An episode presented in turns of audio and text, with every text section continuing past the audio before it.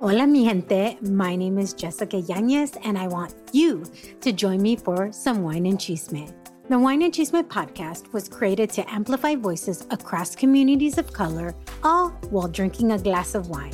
From wine talk, interviews, and recaps of all things pop culture, join me every Wednesday for the Chisme. Please make sure to check out the Wine and Chisme podcast and other amazing podcasts as part of the Latina Podcasters Network.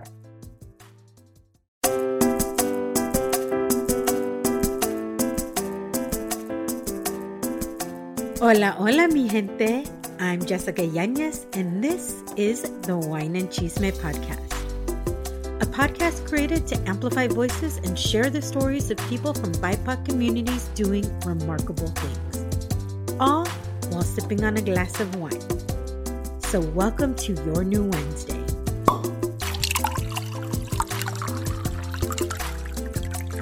The Wine and Cheese Chisme Wednesday.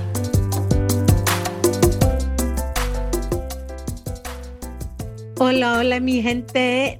Thank you, thank you so much for coming back and listening to another episode of the Wine and Chisme podcast. I am very excited. I as I say, you probably heard on other episodes, I say that with everybody, but it's because it's true. But my guest today, I just feel like it's just going to bring so much wealth and knowledge. Do you pronounce it Evelyn or Evelyn? Evelyn. Okay. Alsultany? Am I saying that correctly? Muy bien. Yes.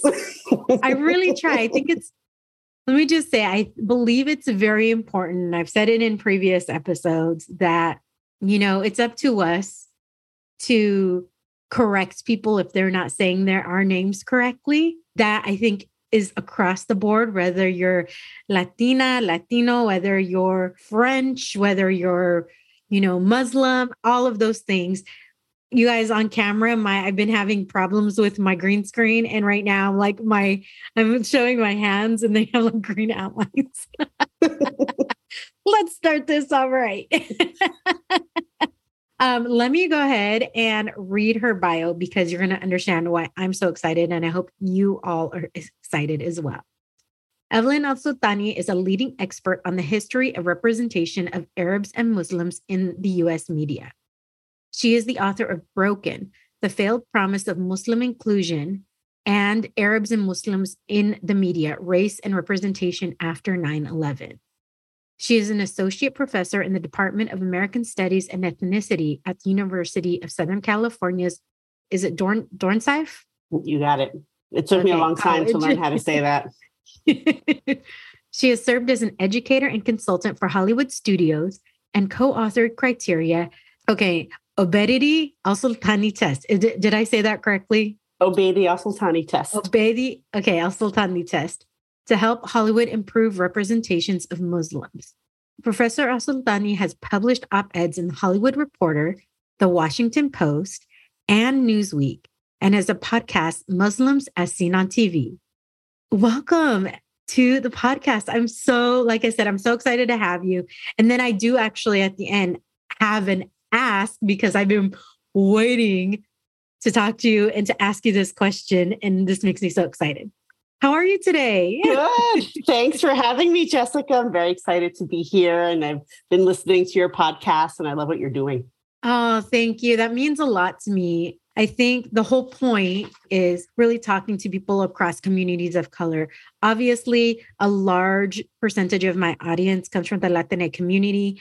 However, even though we all have our own experiences, I think it's so important for us to hear experiences from other communities as well, because so often we get misinformation from what we see on TV and we integrate that into our everyday lives without ever maybe meeting somebody that represents what we're seeing on TV or anything like that. But before we get into all that, before we get into the chisme, we always start with the wine.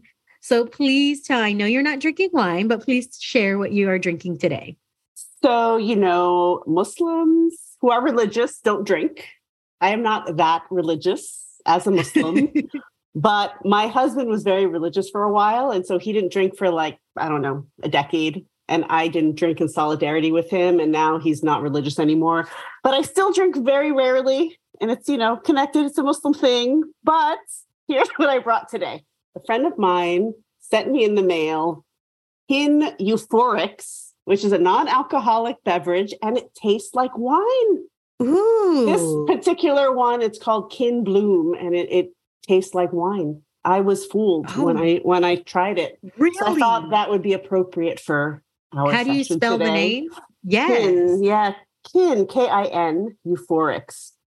I'm not really familiar Ooh, okay. with them. My friend sent me a bunch of these like two weeks ago, and I've been sampling different flavors, and this is the only one that I like so far. And it tastes nice. Like- okay, well, I'm going to put it in the show notes so if people are for Lent or for if they just want to take a break, dry January, whatever, if they, you know, or they just want to mix something in with all of their wine drinking, like me, um, they have the opportunity to do so. So I think that's that's great. I always love hearing different things.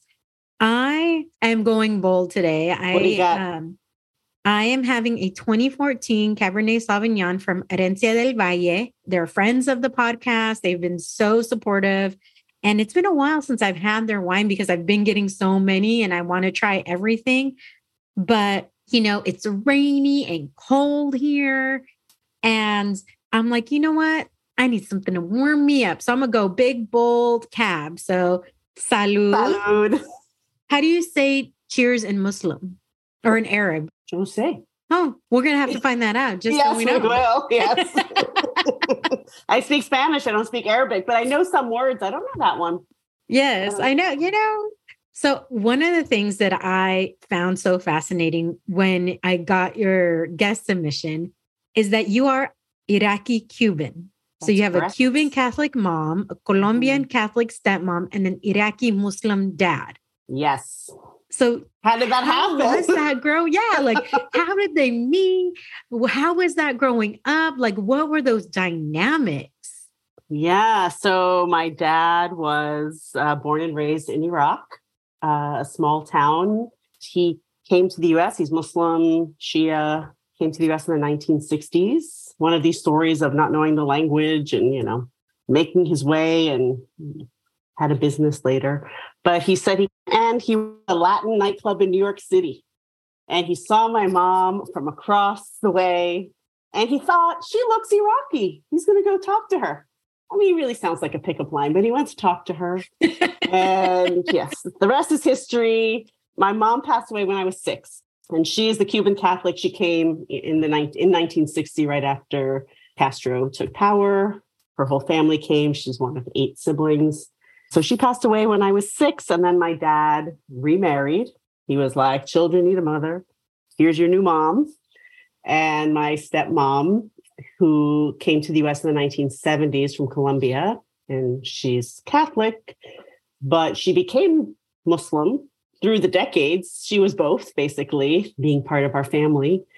Yeah, she's still around. My father passed away over 10 years ago. And yeah, my stepmom has been there through and through. And in the family, there was never a conflict really in the family, in the in the nuclear family.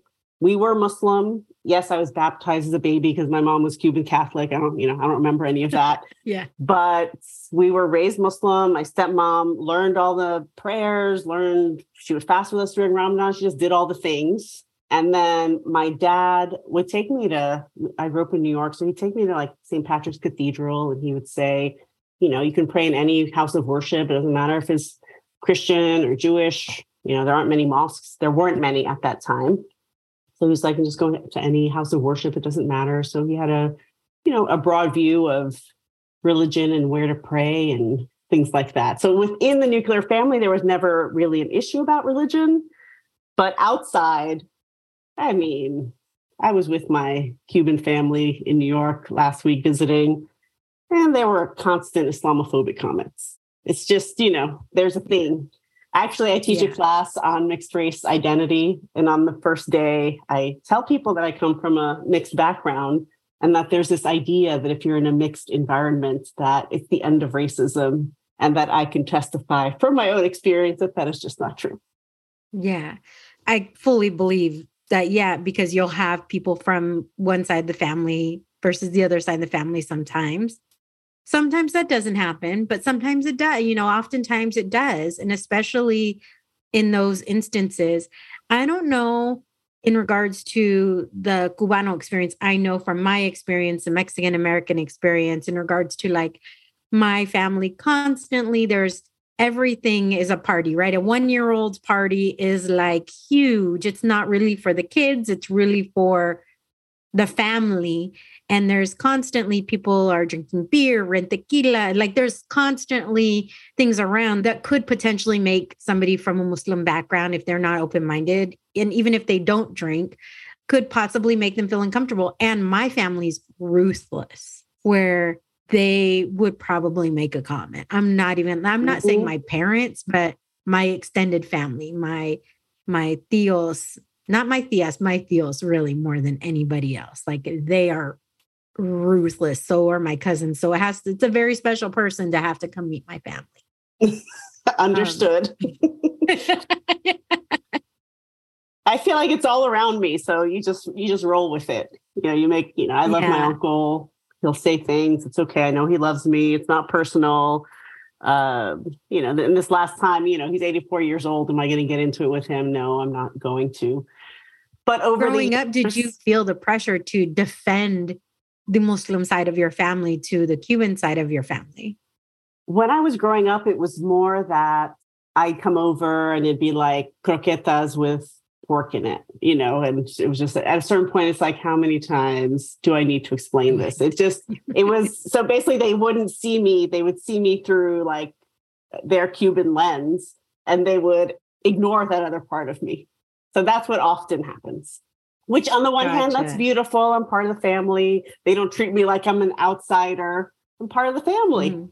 But then it's like, you know, decades and decades, and I come over and they're giving me pork so outside of that outside of the family dynamic when you were growing up outside of your house how did people how did you see yourself and how did people see you and relate to you in regards to who you you know who you were or who you are yeah you know it's it's interesting when i think back on growing up in new york because it's such a diverse city and people ask you all the time where you're from and you know we know that it could be a very loaded question but oftentimes in New York, it's an innocent question because everyone's from somewhere.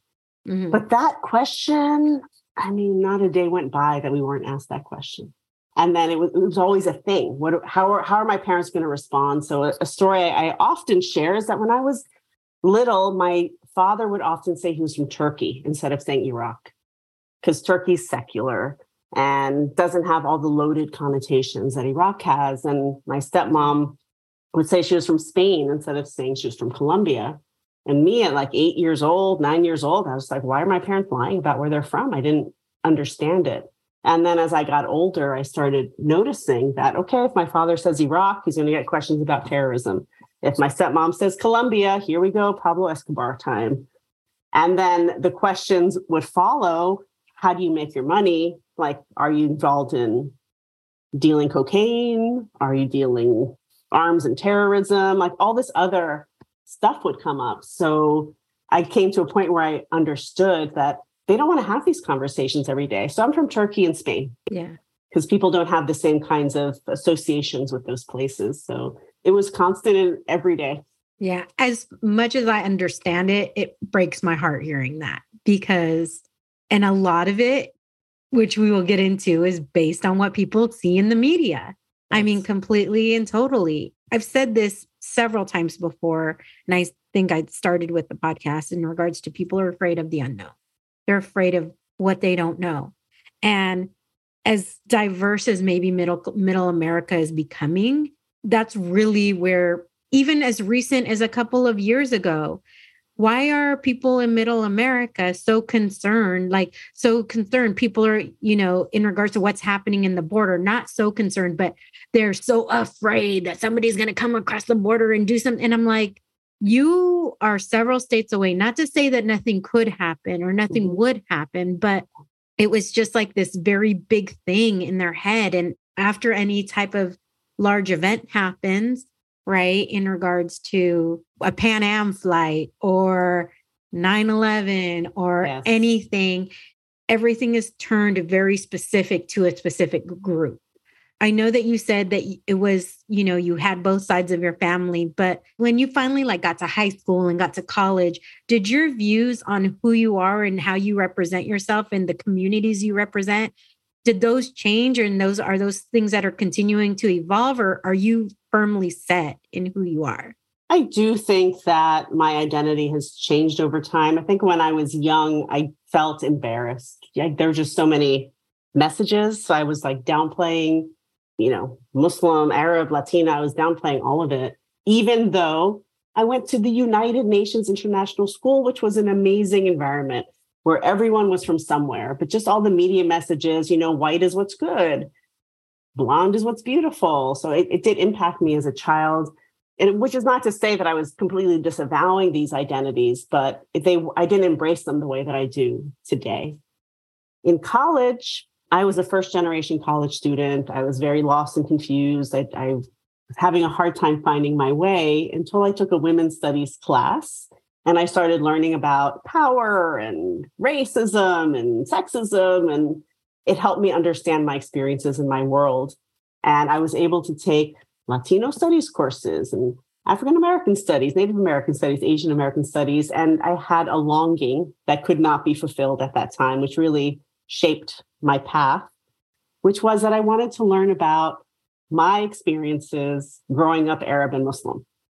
And if you want to learn about Arabs, you go to Middle East studies. I don't want to learn about Middle East studies. I want to learn about me here in the US, in related to racial politics. You want to learn about Islam, you go to religious studies. I don't want to learn about, I mean, I, I took those courses, but that's not what my interest was. I wasn't looking, I didn't want to read the Quran and learn about the origin of the. Yes, I took that class. I wanted to learn about what it means to be Muslim in the US and why it feels so fraught. And this is before 9 11. It felt fraught, it didn't feel accepted. So that started my curiosity. And I applied to graduate school in 1999. And I proposed studying, putting Arab Americans in conversation with racial politics in the US within ethnic studies, US ethnic studies, and I was accepted to Stanford. It was a big deal for me at the time that I got into that school as a first generation no, college student. and my I've parents. Been, okay, I didn't go to, I, I visited the campus and it is a beautiful campus. In fact, I went with my two nephews a couple years ago. We were taking a road trip back down from Portland, back down to San Diego you know, my nephew was saying some of his friends got accepted and we were driving past. I'm like, you want to stop? He's like, yeah. So it was during the pandemic. So nobody was on campus or anything. They let us take pictures. The security guard actually took pictures for us. Stanford's a wonderful school and it's a beautiful campus. So kudos to you on that. Thank you. So that's in 99. Beautiful. 99. I got there and my advisor, who is a Latina, said, you know, you're not going to get a job doing this project. If you want to get a job, you're going to get six years to get a PhD. You want to do ethnic studies, do Latino, you're Latino, do Latino studies. You'll get a job. Or you can do like women in Islam and get a job in religious studies or Middle East studies. There are no jobs in ethnic studies for what you're doing. She was right. But uh, 9 11 happened two years later. And then I was told that my project was cutting edge. And then from that moment, there's been a lot of change in terms of just recognition and acknowledgement of what that experience is. It didn't happen because of 9 11, but it was really exposed, came to the surface, yeah. it was in your face after 9 11. I wish I was with you right now. Literally, when you were saying that, I got goosebumps because then obviously, what was that impact like? 9 11 happens. Uh, and if you were old enough, you know where you were. I was yeah. actually in an interview for a promotion at the job I was at in Dallas and it got cut short and they sent everybody home because nobody had an idea of what was happening, what was next. I worked for a high profile company and so they're like everybody go home. We don't know what's going on. How did that affect you and then the subsequent media coverage that was happening around that? Please walk us through like your mindset during that time. So, speaking of how my identity has changed over time, I've never felt more Arab or Muslim in my life than I did after 9 11. And it's interesting how these political events can shape how you experience your identity. And at that time, I was living in Oakland, California, because I was in grad school. And I remember seeing signs in my neighborhood that said hate free zone. And that's really nice that I lived in a neighborhood where people didn't want hate crimes against Arabs and Muslims. But I remember thinking, oh my God, that refers to me and people like me. So it was it was just this moment of hyper awareness. I was in Spain actually when it happened, visiting a friend of mine who was living in Madrid, and we were in a shoe store. We heard something on the radio, and then we went into a TV store and we watched the second plane hit in real time. And I'm from New York, so I grew up in New York City, so it was personal that this was happening there. And then when they started talking about how it was probably Arabs and Muslims who had committed the atrocity, the friend who I was with said, you know, I said, "Oh gosh, things are going to get so bad now. This is going to be really, it's going to be horrible." She's like, "No, you know, we've we've we've grown as a nation. This isn't going to be like it was during Japanese internment, and you know, we're so we're in such a different place." And I think I was talking to her a month ago, and she was reflecting on her saying that. She's like, "I was so wrong, and I've learned so much since then." but yeah, I was watching TV, trying to figure out what happened. And I was, you know, scared like so many other people were. And, you know, I had cousins yeah. who were, you know, detained at the airport.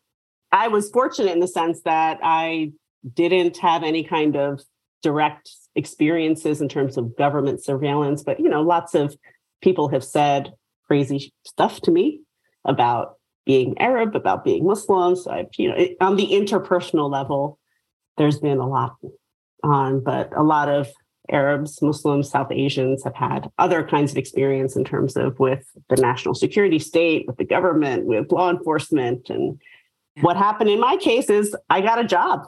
Suddenly there were jobs in my area that didn't exist yeah. before. So my career took off and I would talk no to yeah. exactly. And I would talk what to was friends. Your family's reaction when you would talk to them about that, or even other and other friends, maybe who did you have friends who reached out to you to ask you how you were? Because I would imagine like you would want to call your, you know, you want to call your friends of that community and be like, hey, how are you doing? Are you okay? What was that experience? A lot of those of us who grew up in New York were calling each other a lot of us who weren't in New York at the time felt I felt I was grieving that I, I felt like I needed to be there and I couldn't be there. But yes, friends did reach out to, you know, offer support, acknowledgement. Basically, it's just recognition and acknowledgement of the demonizing of the community, you know, demonizing Arabs and Muslims and South Asians later as a threat to national security and the interesting thing about this whole phenomenon and experience, and there's actually a study of the New York Times that showed that over 50% of the reporting gave the impression that Muslims are collectively responsible. So that's what's so interesting. Like these 19 men committed this terrorist attack, and we can debate why they did it and, you know, whatever, in terms of whether it's because of US policies, whether it's because, you know, they are insane, whatever. But 19 men did this. And then all Muslims in the world have to speak for it, have to account for it, have to have something to say about it as if we are collectively responsible. That experience, I assume that every Arab and Muslim in the United States who was around has had to explain it, has had to take personal responsibility for it. That's so great. I mean, I remember hearing when hate crimes were happening and I think my brain is always like, I don't understand. I don't get it because, you know, I feel like there's sometimes things happen and I try so hard to try and figure it out. And then it frustrates me even more because my brain just does not work that way. Yeah. Believe me, I'm very far from perfect and, and all of these things. But when it comes to just hating a group of people, yeah. I honestly don't know how to comprehend that. It's very foreign to me. It's frustrating. Yeah. Wine break. Time to refill that glass and come back for more wine and chisme.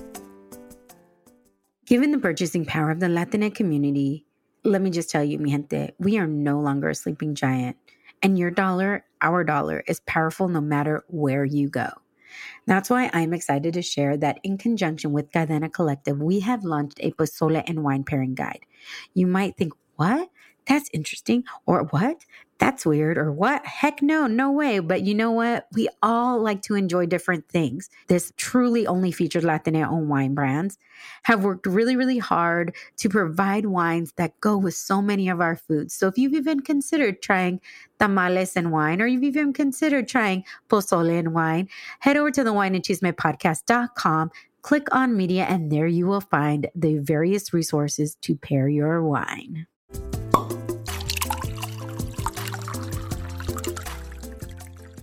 On the opposite side, did you lose any friendships or relationships or anything because of that? And people putting blame on your community. And so they tried to distance themselves? It's a good question because, you know, that happened with so many people with Trump. I, I, don't really have a story like that. I just have so many stories of like getting on the airplane. You should see me now on the airplane. I like put on headphones and I try to look mean because I look nice and people talk to me, but people just say crazy things to you, just like random people on the plane. I'd be so mad at you had I lost someone on 9 11. Just like random things. No. Yeah, random things. Girl, one time me and my friend Vicky were on a plane. Where were we coming back from? Maybe like from San Francisco back to San Diego or something like that. And the lady who was sitting next to us on the plane had a Trump book. And so we purposely started talking in Spanish because. Because we're so irritated. Mm-hmm. No hablo inglés. we're just like, no, oh. we're I don't, we're like saying like, oh my gosh, can you believe this yeah. lady? Like, yeah. like people are so proud to support this person, blah, blah, blah. I don't mm-hmm. even remember yeah. what we were saying, but we're just because the way she was holding the book, she was very proud of having that book. And I'm like, okay, now you're sitting next to two Latinas. What are you gonna say to us? Like, are you just reading that because you and you want people to know? But if you want people to know, people will have a reaction, and this is right. our reaction to speak Spanish. That's right. Mm-hmm. Just so you know. Just so you know, next to girl. Right. I'm just saying. uh-huh. Yep. I'm on the plane and I'm covering my books. I don't want anyone to see what I'm reading because I'm a professor. So I'm reading like Islamophobia, anti Muslim racism, all, and I don't want people to see what I'm reading because I don't want to start a conversation. But often I'm, I'm on the plane, I got to work. Yeah. I, I, work well on planes. Yeah. Oh, got to read this book, got to get this work done. And I'm trying to hide it. so, how did that progress in regards to from there, from 9 11 to what you're progressively seeing now? And what are the main things that you're constantly seeing in media? Because it's not just news it's television it's movies. So what does that common thread seem to be that hasn't changed? This is a two part question. And then what is the thing that you feel like has been changing? So as you said it's news it's entertainment, it's policies, it's coming from so many, it's politician speeches, it's all kinds of things. And so when I'm thinking about, you know, let's say stereotypes of Muslims, but it applies to any other community that's been stereotyped, it's the repetition that's damaging. And, you know, I teach a class about media. It's like, it's not this one movie, it's not this one policy, it's not this one speech, it's all of it repeating the same message over and over again that makes it so dangerous and so powerful. In terms of changes, that's what I've been tracking. So after 9 11, I was watching TV like crazy and trying to figure out what was happening. And I expected it to be worse than ever. There had been a terrorist stereotype that existed for decades. Basically, since the creation of Israel in 1948, we've had this terrorist, Arab terrorist stereotype. And I thought it's going to get much worse now. And it did. But what I was surprised to see was the uh, creation of this patriotic Muslim character, sometimes Arab, always Muslim, appearing on shows like 24 or Homeland, terrorist themed shows. And what was happening was that after 9 11, there were some civil rights groups like the Council on American Islamic Relations, the American Arab Anti Discrimination Committee. They reached out to 24 and said, you know, if you keep showing Muslims as terrorists is just adding fuel to the fire, and this is really damaging. And so the response was throwing in this patriotic character. So if you have a terrorist Muslim, then you can count on it that there'll be a patriot who's willing to die to prove that they are loyal to the United States. And we start seeing this patriotic character a lot, all over the place. And I just started wondering what's happening with this character. On the one hand, it's nice, it's, it's sympathetic, it's making me feel good. We're not all demonized, but it was always in the context of terrorism. So I was wondering, is this helping at all? You get to see a Muslim who's good or bad in the context of terrorism. Do you get to see a Muslim who's just like a normal person going to school?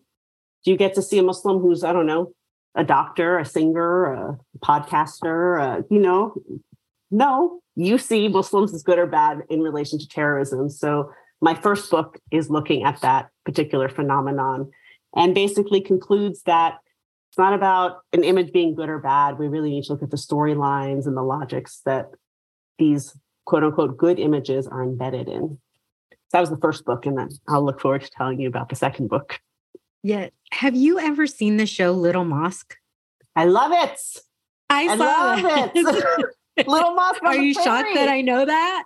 Wait, are it's you shocked that I know that show? I am. I'm impressed. it's a Canadian sitcom and it never made it to the US. I it's know. Where did show. I see it? I, I don't. It must have been on net. It was a streaming site that I saw it on. It must have been on Netflix or something like that. And I came across it, and I was like, "All right, let me try it. Let's see what this is about." And I loved it. Yes it was so awesome. Do you want to explain what it's about? Yeah, it's about a Muslim community in a small town in Canada, and it's a sitcom. It's cute, it's funny. You know, a lot of it, a lot of the humor comes from poking fun at these terrorist stereotypes, but they're just normal people trying to run their mosque in their small town in Canada. And uh, I remember at one point there was talk about one of the networks in the US bringing it to the US, but it never happened. But it was really such a oh, special, special show. Yeah.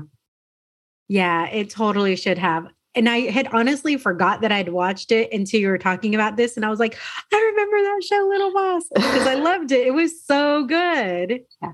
So if you have not seen it, see if you can find it on one of your streaming services. It's totally worth it. It's the writing is really smart. They even talk about like why um who eventually become well, I don't want to ruin it if anybody well, you know, it has been out for a long time. The who eventually becomes the wife, like when she has to have her hair covered and when she can't. And they uh, they actually kind of really explain those things, mm-hmm. but not in a beat down type of way, just in a matter of fact way that you're like, yeah. oh, okay, that makes sense. I didn't think of that or whatever, even if you don't agree with it, but it just, you know, you're like, okay. And even the part where they talk about once a young girl gets to a certain age, it becomes her choice in regards to if she's going to be completely covered, like how much she's covering, if she's going to be completely covered, all of these different things. And I think those are nuances that are never discussed. Yes. And to your earlier point that people are afraid of the unknown, it makes a difference if you have a Muslim friend on TV it makes a difference if you have a gay friend on TV. It makes a difference mm-hmm. if you have a black friend on TV. Even if you don't know anyone personally, we watch TV shows, we get to know people, we get attached to these characters. So it really matters to like even have an imaginary friend on television. Yeah. I mean, the representation is so important. And so let me just kind of share with you another instance that I had. Um, I used to work for a large real estate company doing internal communications. I was just hired for a contract period of six months. And it was really to help people want to work at this company and do it and like kind of rebrand their internal communications and how they reached out to people for employment. And when I initially went to their website, it was like all older white people. You would maybe see here and there.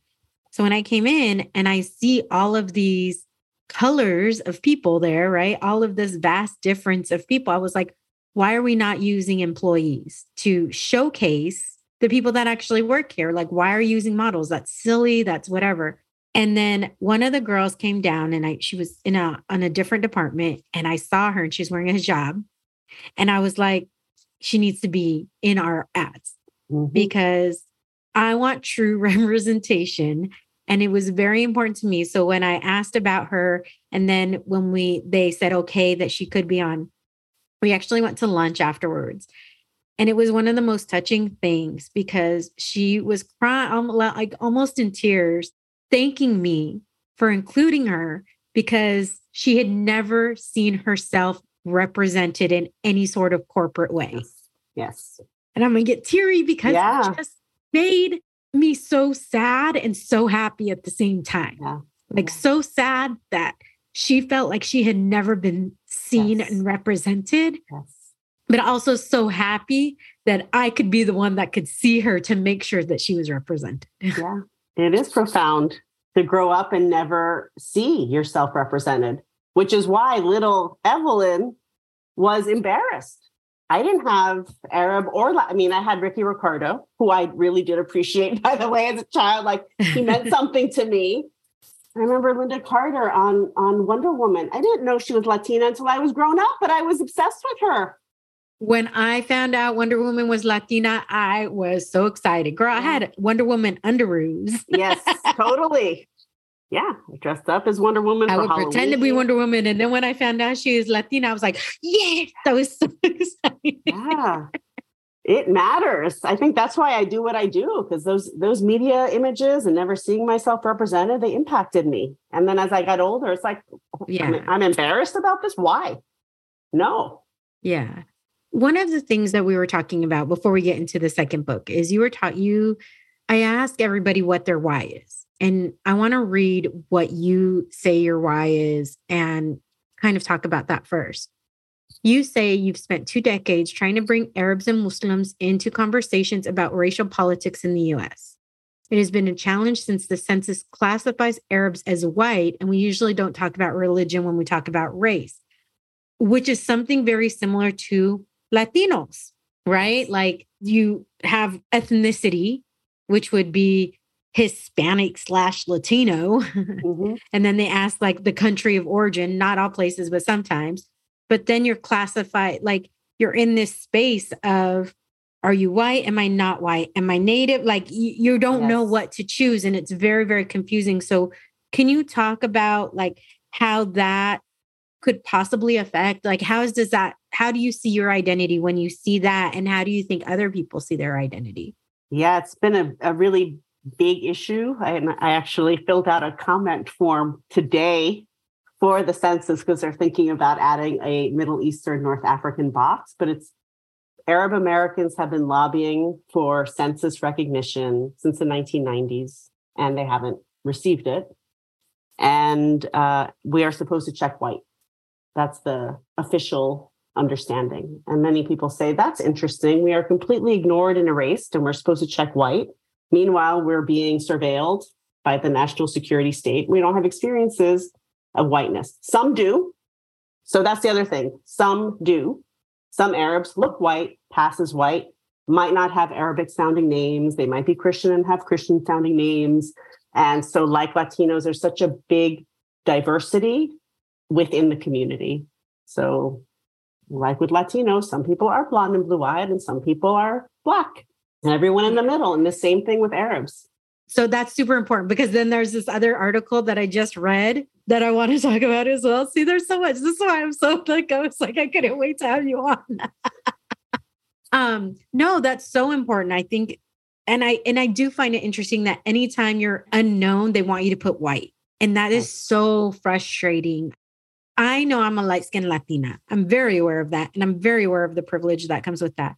But nobody also, nobody ever looks at me and goes, You're white. Like they're always like, Oh, are you Puerto Rican? Like, like it's very like people know I'm Latina, right? Even though I'm a light skinned Latina, like nobody's goes, Well, what country where from Europe are you from? No, it's like, oh, are you Puerto? I always get Puerto Rican before anything. Mhm. Oh, are you Puerto Rican? Are you, you know, I get Puerto Rican, then Cuban, and then usually like Mexicans like this.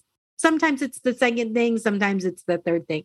Being in Southern California, obviously it's one of the first things, but I it happens all the time. When I was in New York in August, everybody thought I was Puerto Rican. Yeah. I didn't have to say anything, and they're like always they all thought I was Puerto Rican. Yeah.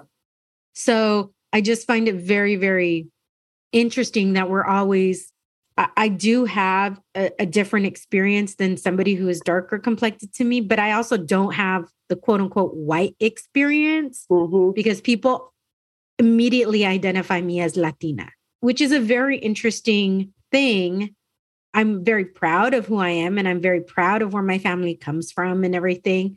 But it is just really um it's just a very interesting mix so i can't even imagine like somebody who's darker complected or somebody who's muslim and comes from an arab com- country how disassociated with their identity they could possibly feel right. from that because i know how i feel and i can imagine even more so yeah you know since moving to la uh, four years ago i was in michigan before for 14 years I've noticed that it is common for people to walk up to me and speak to me in Spanish in LA.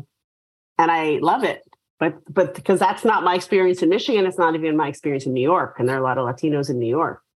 Uh, usually in New York, it's where you're from. You know, I'm used to that, like trying to figure out where I'm from. Here, like it happens, like I'm in CVS. Someone walks up and speaking Spanish. I'm, you know, eating dinner the other day on campus. The whole wait staff is Latino. They're talking to me in Spanish, you know. so uh, it's it's nice. It's refreshing for me. Back to the question you had about my identity changing over time, because my work is about being Arab and Muslim. I'm known professionally as Arab and Muslim, and very few people know that I'm Latina. Then in my personal life, people know that I'm Latina, and so I'm actually even speaking to you on this podcast is awesome for me because I usually don't get the chance to do that. You know, I'm usually on the Arab podcast, Muslim podcast. I don't get to be on the Latina podcasts. Well, I'm glad you're here so Thank much. you.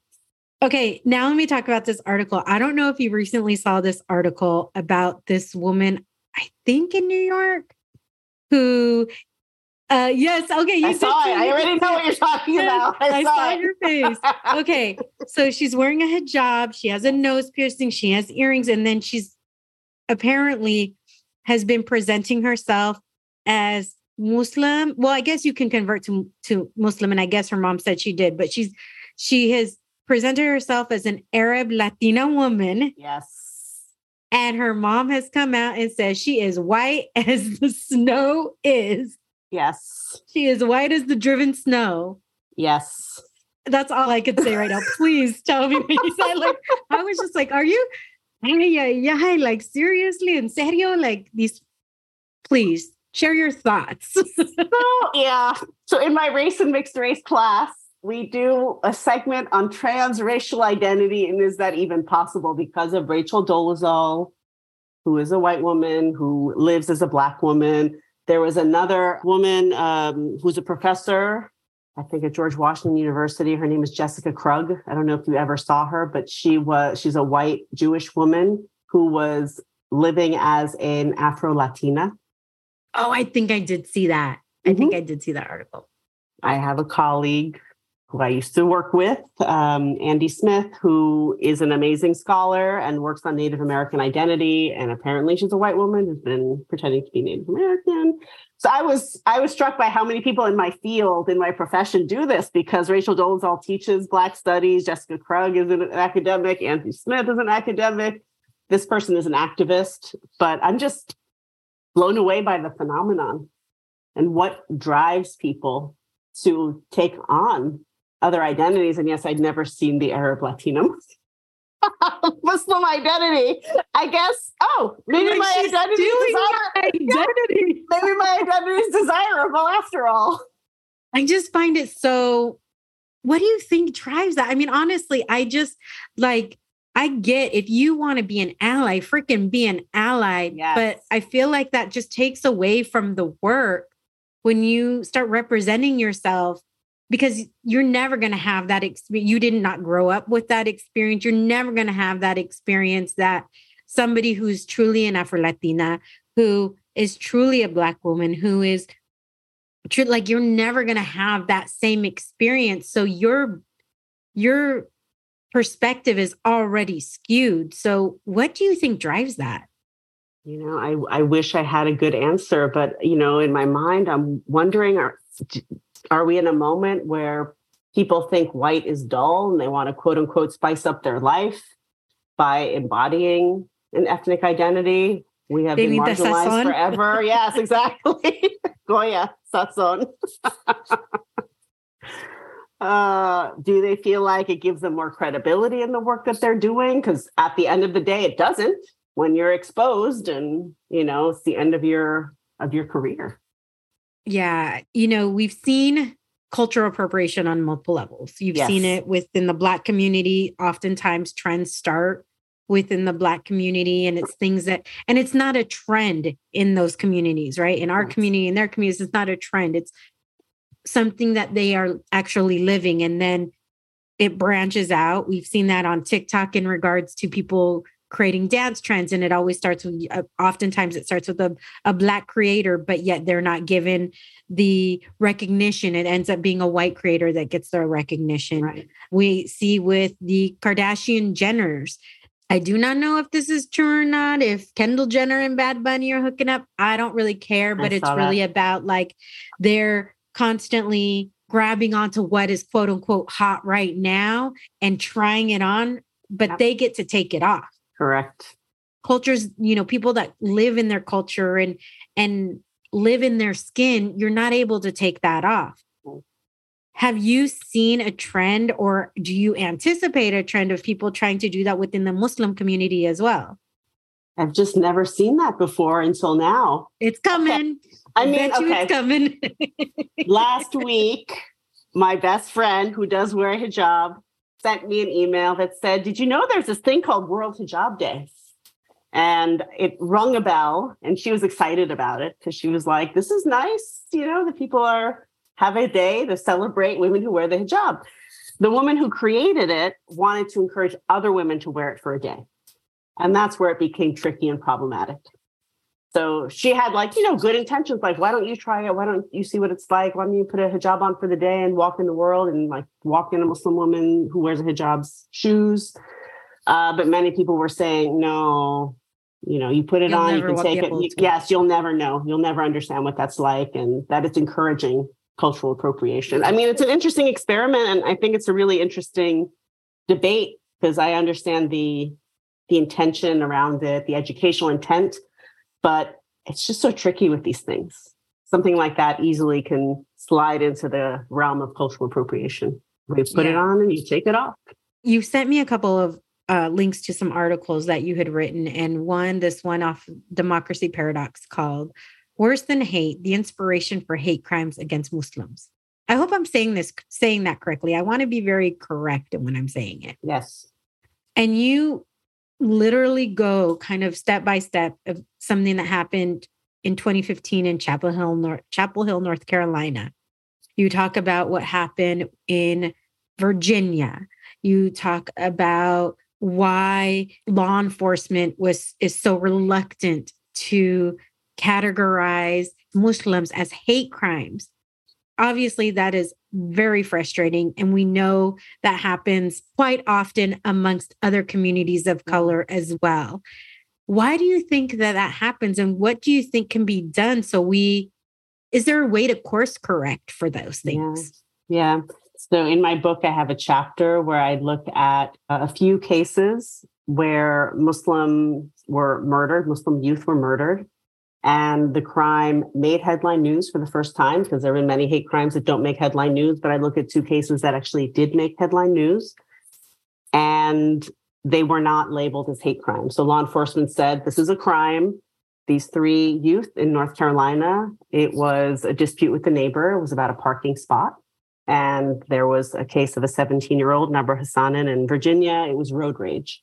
And people in the community said, wait a minute, Islamophobia is on the rise, and these are Islamophobic incidents. Why won't you designate them as such? Well, the people didn't say something anti Muslim while they were killing the person. You have to actually say something, or you have to have evidence on your Facebook posts, or you have to have like, it has to be explicit. So racism has to be explicit to be recognized.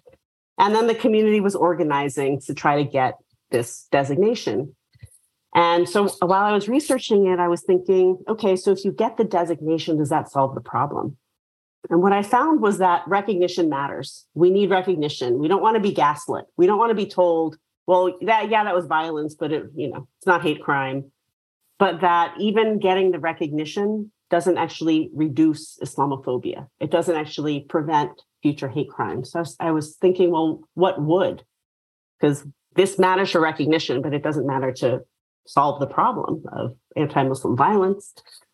And ultimately, it is amazing that there are new TV shows today that are featuring Muslims, and there's a lot of um, examples of advancement and including Muslims in diversity. But at the end of the day, if we continue to have policies like Muslim ban, if we continue, for example, you know, 3,000 people were killed on 9 11. Since then, 150,000 Iraqi civilians have been killed, 30,000 Afghan civilians have been killed. And that's okay with people. So if we continue to have this national security machine that can drop drones, secret drone strikes in Yemen and kill people, that can incarcerate Muslim men in Guantanamo Bay prison without charging them and just keeping them for years and years. When you have policies that are severe like that and that are justified based on the war on terror and national security, it's really hard to reduce hate crimes. And uh, part of what I was trying to do in thinking about this issue is that oftentimes when we talk about racism, it's about the individual. This person killed this person, and we're going to put this person in jail. Why did that person do that? They're getting messages from somewhere. And a lot of the messages are coming from the government and from our policies. And yes, and also the news media and also Hollywood, but that ultimately we can't solve the problem of hate crimes or anti Muslim racism if we don't hold the government accountable. No, absolutely. And those, those, I think obviously entertainment puts something out there, but when you see policymakers and politicians, people that are real people, right? Making these types of decisions and these types of policies, I think that is very heavy handed. Then people are like, oh, well, they must be doing it for a reason. Yes. And if I think it has a very different effect than entertainment, I think permeates, right? But it has a very, very different effect than watching a movie and watching a TV show because this is affecting real people in everyday lives. Your new book is called Broken The Failed Promise of Muslim Inclusion. And you talk about how Muslims have, Muslims have uh, come to be included in diversity initiatives and what are effective and ineffective approaches to diversity. Can you share a couple of things if people don't know where to start? Because yeah. if somebody doesn't have a Muslim friend or is not really sure about what it is to be Muslim, and they so they're just very confused and all they get is what comes from yes. news and what policy is happening please share like from your book and the perspective of how people can start where they should look yes. to get true information yes so regarding the book it's looking at how muslims have come to be included in diversity politics because for a long time i didn't know how to talk about this stuff and it wasn't part of our conversations. And it took 10 years after 9 11 for us to start using the term Islamophobia.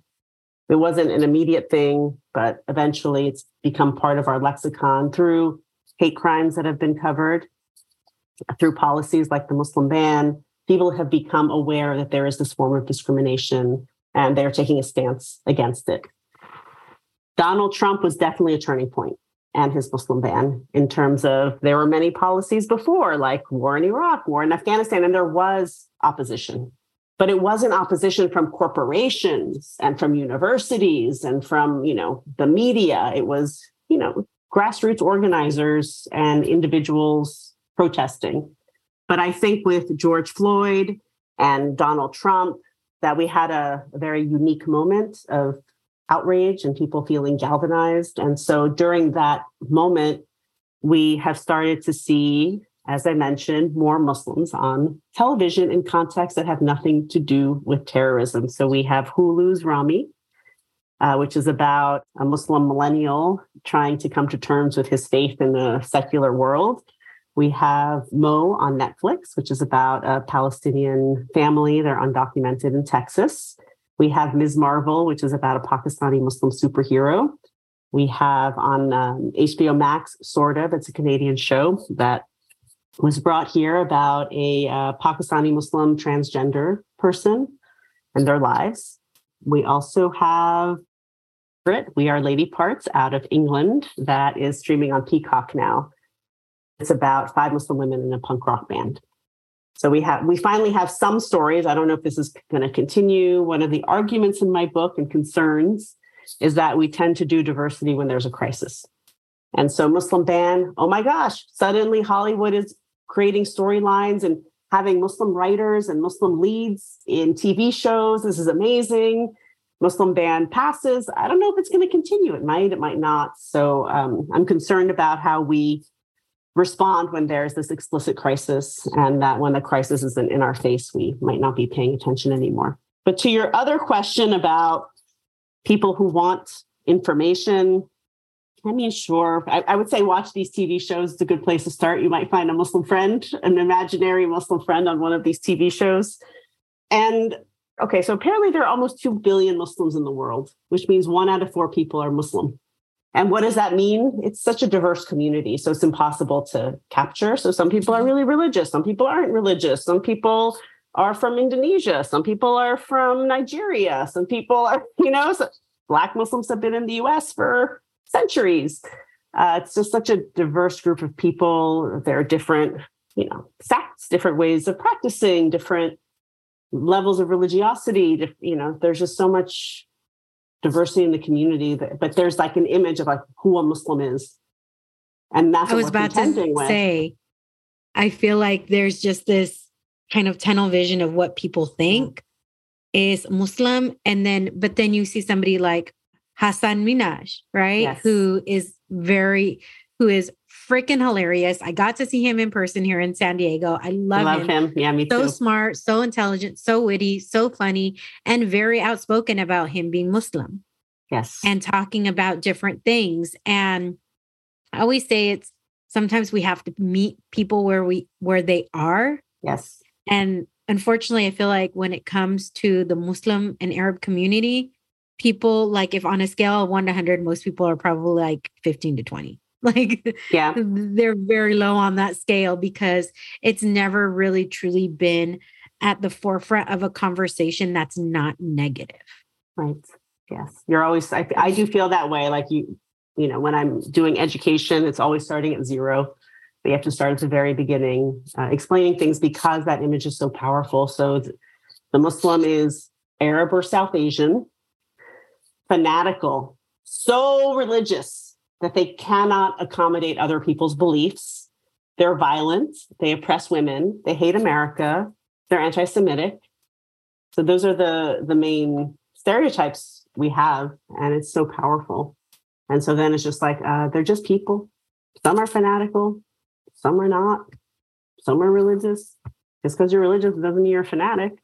Some I mean, you, you know, can say that with Christianity, right? Exactly. I mean, come on. Mm-hmm. So I want to kind of just touch on one of the things that we're not going to talk about, but I want you to talk about why you don't want to talk about it because we talked about this prior to me hitting record. Yeah. And one of the things that you said you don't want to talk about is you say non Muslims always want you to talk about oppressed Muslim women. And you yes. said, let's not do that. Yes. And I understand why. But can you explain like why you were very specific in not wanting to talk about that. Yes. So, you know, earlier when I was talking about collective responsibility, and there are certain things that people expect you to talk about, there's like a list of things that if I say I'm Muslim, that people want to talk about. They want me to talk about Saudi Arabia. I'm not from Saudi Arabia. I've never been to Saudi. They want me to talk about Iran. I'm not from Iran. I don't know. You know, I study the US. I don't study the Middle East. They always want, and they want me to talk about terrorism and what happened on 9 11 and, and account for it and explain terrorism, and explain why Islam is this fanatical religion. And then it's always the women. Why do they oppress their women? And again, there isn't one Muslim. There are many experiences in Islam. Some women have a bad experience, some do. But yeah. if there are 2 billion Muslims and 1 billion of them might be women, they're not all having a bad time it looks you know islam looks different around the world and so but that representation has been so powerful and everyone has to speak to it even if it's not your experience. Yes. No i appreciate you sharing that because we mm-hmm. did talk about like why you wouldn't talk about that and so that's enough for me but i do want to counter that by saying like there's a lot of men in the us who want to oppress women and what our rights are so like if you want to start somewhere, start at home, right? You got to get your shit together at home before you can look out anywhere else. So that's what I would say. Yeah. I think, I mean, when I was in college as a women's studies major, I haven't looked at the statistics since, but I remember it was like one in four women are victims of violence or rape in the US. And I'm sure it hasn't gone down, and you're a survivor. There you go. Yeah. One and two on this conversation. One and two in this conversation. Yeah. Um, first of all, where can people get your book? So you can get my book at amazon.com. It's, you know, one click, very easy. NYU Press is the publisher. It's also sold on their website, Barnes and Noble, other wherever you buy your books. Where is the next thing? What do you think is going to happen or for your career and where you're taking like what you're seeing, taking in all of the things? Yeah. What do you see next for yourself and where you want to continue educating people? Yes. So I tend to, in terms of my research, I tend to be very contemporary. I like to understand the here and now. And so my first book was about the 10 years after 9 11, and the second book is the 10 years after. But right now, I have no idea what's coming next. I'm just observing and seeing what happens in terms of how Muslims are talked about, if they're incorporated, if they're demonized, what's happening there. So we shall see. But I, you know, take teaching very seriously. I give a lot of lectures. I am an educator. And so I want to, I think education is so important. And if, if people are open to learning about all different communities, this just happens to be the one that I'm focused on.